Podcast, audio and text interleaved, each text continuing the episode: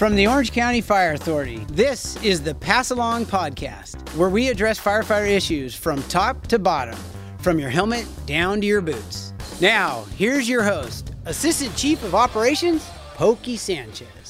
I just want to say thank you, guys. Thank you. I know sometimes these missions can be uh, dragged out rather long, and some of them less exciting than others, but the intent of the mission was this specialty group to go back and address the country, and I don't just say the county, I mean the country's main concern that was on the news every single day and night on uh, national news. And to know that our folks were over there assisting with the other FEMA groups, it was greatly appreciated. And you guys should be commended, and that's why I'm here. I just want you guys to know that we appreciate all your efforts, and I want to say thank you. Thank you guys. Thank you guys for coming back healthy. Please try to get some rest. And again, I really appreciate your guys' efforts. All right? Cool. Hi, this is Captain Tony Bommarito, P I O for the Orange County Fire Authority. And it's Monday, September twenty-fourth at about five p m And our second of two Mission Ready Package California Task Force five teams just returned home from their deployment to the East Coast in response to Hurricane Florence. Joining me is that M R P's Task Force Leader, O C F A Battalion Chief Craig Covey. Chief Covey, thanks for joining us. Glad to be here. Thanks, Tony. Before we get into the deployment, can you first review for us what a Mission Ready Package consists of? Sure. So a Mission Ready Package is kind of like an a la carte menu for the full task force. A Type one task force is eighty persons, and it's all hazard. Sometimes calls don't need that all hazard risk of like large concrete buildings that have collapsed. We're not doing that. In this case, it needed a water rescue capability. So instead of sending the eighty person team, we sent a sixteen person team. We have other mission ready packages for search, uh, search and rescue, for canine search, for our structure specialists, for hazmat. There's other smaller packages, kind of an a la carte menu that we can break the team down to help send out what would be a more appropriate need for the incident. Okay, so this is the first time in a long time, if ever, that we've been deployed this way. Obviously, Hurricane Harvey last year was the full team, but the mudslides in Montecito at the beginning of the year, our Urban Search, uh, Search and Rescue Regional Task Force ten was deployed. Can you kind of walk us through the different deployments and why one might be called upon over another? Sure. The uh, R T F ten, or Regional Task Force ten, was an O E S request for in-state response to Montecito. And it's made up of the same people in our program, but it's just labeled differently in how it's ordered through O E S. Now, FEMA orders the FEMA teams, whether it's the Type one Task Force or the M R P or whatever it fits. This example was the kind of a beta test for the full Type three M R P package combination to a response, because we'll kind of get partnered up with a M R, excuse me, with a Type three or Type one team in the operational area. Uh, that they'll be our mothership kind of scenario. Uh, and this was the first beta test for the system and a large scale, large scale mobilization of an activation like this. There was over a thousand FEMA first responder rescuers assigned to this incident, and probably one of the largest ever. It was a total of twenty-nine teams. So take us through the journey from when you first got deployed, and uh, you guys were deployed after Chief Dossey's team, correct? Correct. Uh, to the time you pulled back into this warehouse, and I'm sure some of our guys are wondering, why driving, why was that the mode of transportation over flying? So just kind of start us when you first got deployed. So we got deployed at about eleven fifteen at night is when we left the barn. And we it took us sixty-one hours of pretty much straight drive through there to beat the storm. Our objective was to get there ahead of the storm so we were ready to go to work. So we kind of risk managed that by rotating drivers. We had three or four people in every vehicle, and we constantly rotated drivers and had somebody bedded down, and we worked through the night. At one point, we stopped for about four hours to shower and lay down for a few hours, but for the most part, we were driving straight through. When we got there, we got there right as Hurricane Florence was arriving. It was pretty, pretty significant rain and wind as we were approaching into our staging area, and it got worse, so they ended up bedding us down for the night because it was too unsafe to push us out into the operational area at night under those conditions. First thing in the morning, we got deployed to Duplin County, uh, started staging. We were heading towards a staging place called Kenansville, which was their county seat. And on the way there, the E O C dispatched us to a town called Beulaville. This really worked well. It was a decentralized dispatch kind of thing.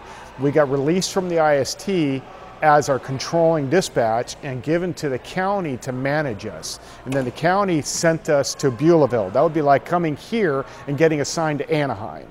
So we got in there, embedded, we put one of their firefighters on our water rescue package, and we used him to be that communication link between us and the county. And we ended up running targeted nine one one searches, mostly for flash flood related incidents where a car got swept away and people were stranded or washed out of the car and had to be rescued.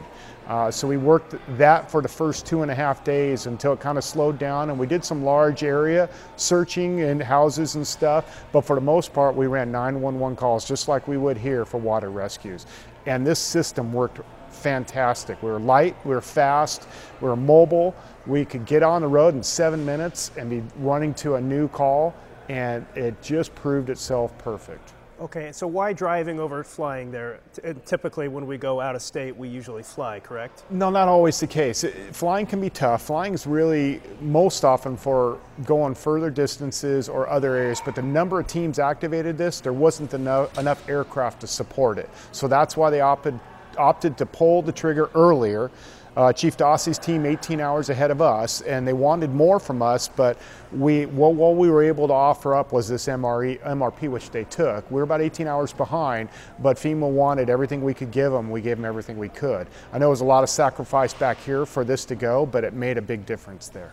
So speaking of that, I know that your team was deployed to a tif- uh, different region than Chief Dossey's team. Can you give us a little insight as to what their assignment was and how, how that went on their side? So the difference was they were sent to a pre-staged area in the state of Virginia. Uh, it was, a, it was, you know how it is, it was a chance. That storm could have come right in on them and hammered them, or it could have did what it did, and that was miss them. So they didn't get it used as much as we did use, but they were there ready when that storm came ashore. We were kind of the augmentation to the initial attack, and we went and reinforced areas that were getting hit hard. Chief Dossey's team worked around and kind of the ambassador of FEMA and our agency and what this program is. They were staged in a city in Henry County, worked with the fire department there, they trained, they embedded with them and got everything set up, pre-planned for responses in the area. Unfortunately for them, but fortunately for Virginia, they weren't needed. So with that being said also, uh, obviously you guys, you, your team was very busy.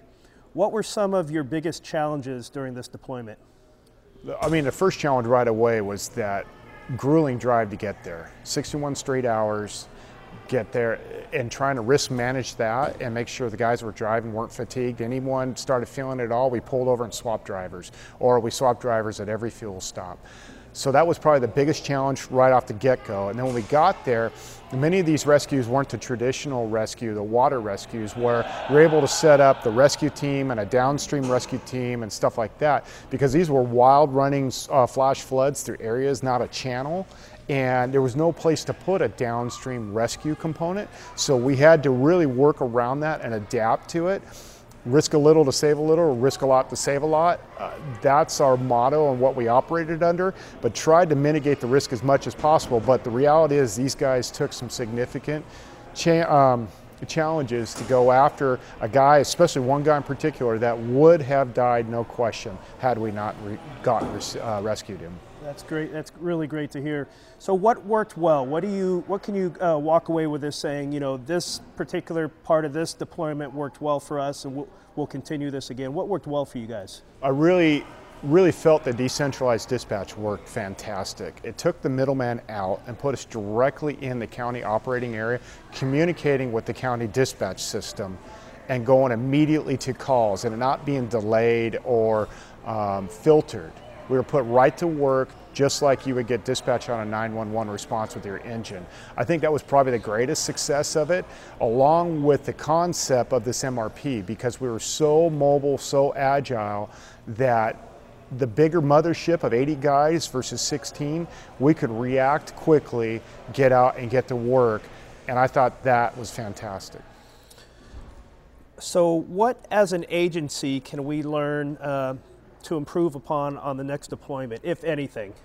Well, like anything, we'll do an A A R, and there's lessons learned, and we'll get through the, a lot of is what equipment to take, what personnel to take, because the basic roster is fourteen people. We have two additional we can take. What's the right fit for those? Uh, things like that, which vehicles to take. This was different in that we sent two teams. Well, we had to work with O E S to get some of their resources released to us to be able to equip the second team. We have the personnel, but do we have the equipment? We can work on improving the depth of our equipment to support the depth of our personnel. Probably a couple of the biggest highlight things, but we're going to do an A R. Uh, we're shooting for November to re uh, review this, Harvey and Montecito, and capture all those lessons learned over the past two years. That's great. Uh, thank you, Chief. That's all we have time for today. Uh, thanks so much for taking the time to review all this with us. I know you want to get home and be with your family, so we'll let you go. Thanks for listening to the Pass Along Podcast. Stay safe out there, and we'll talk to you soon.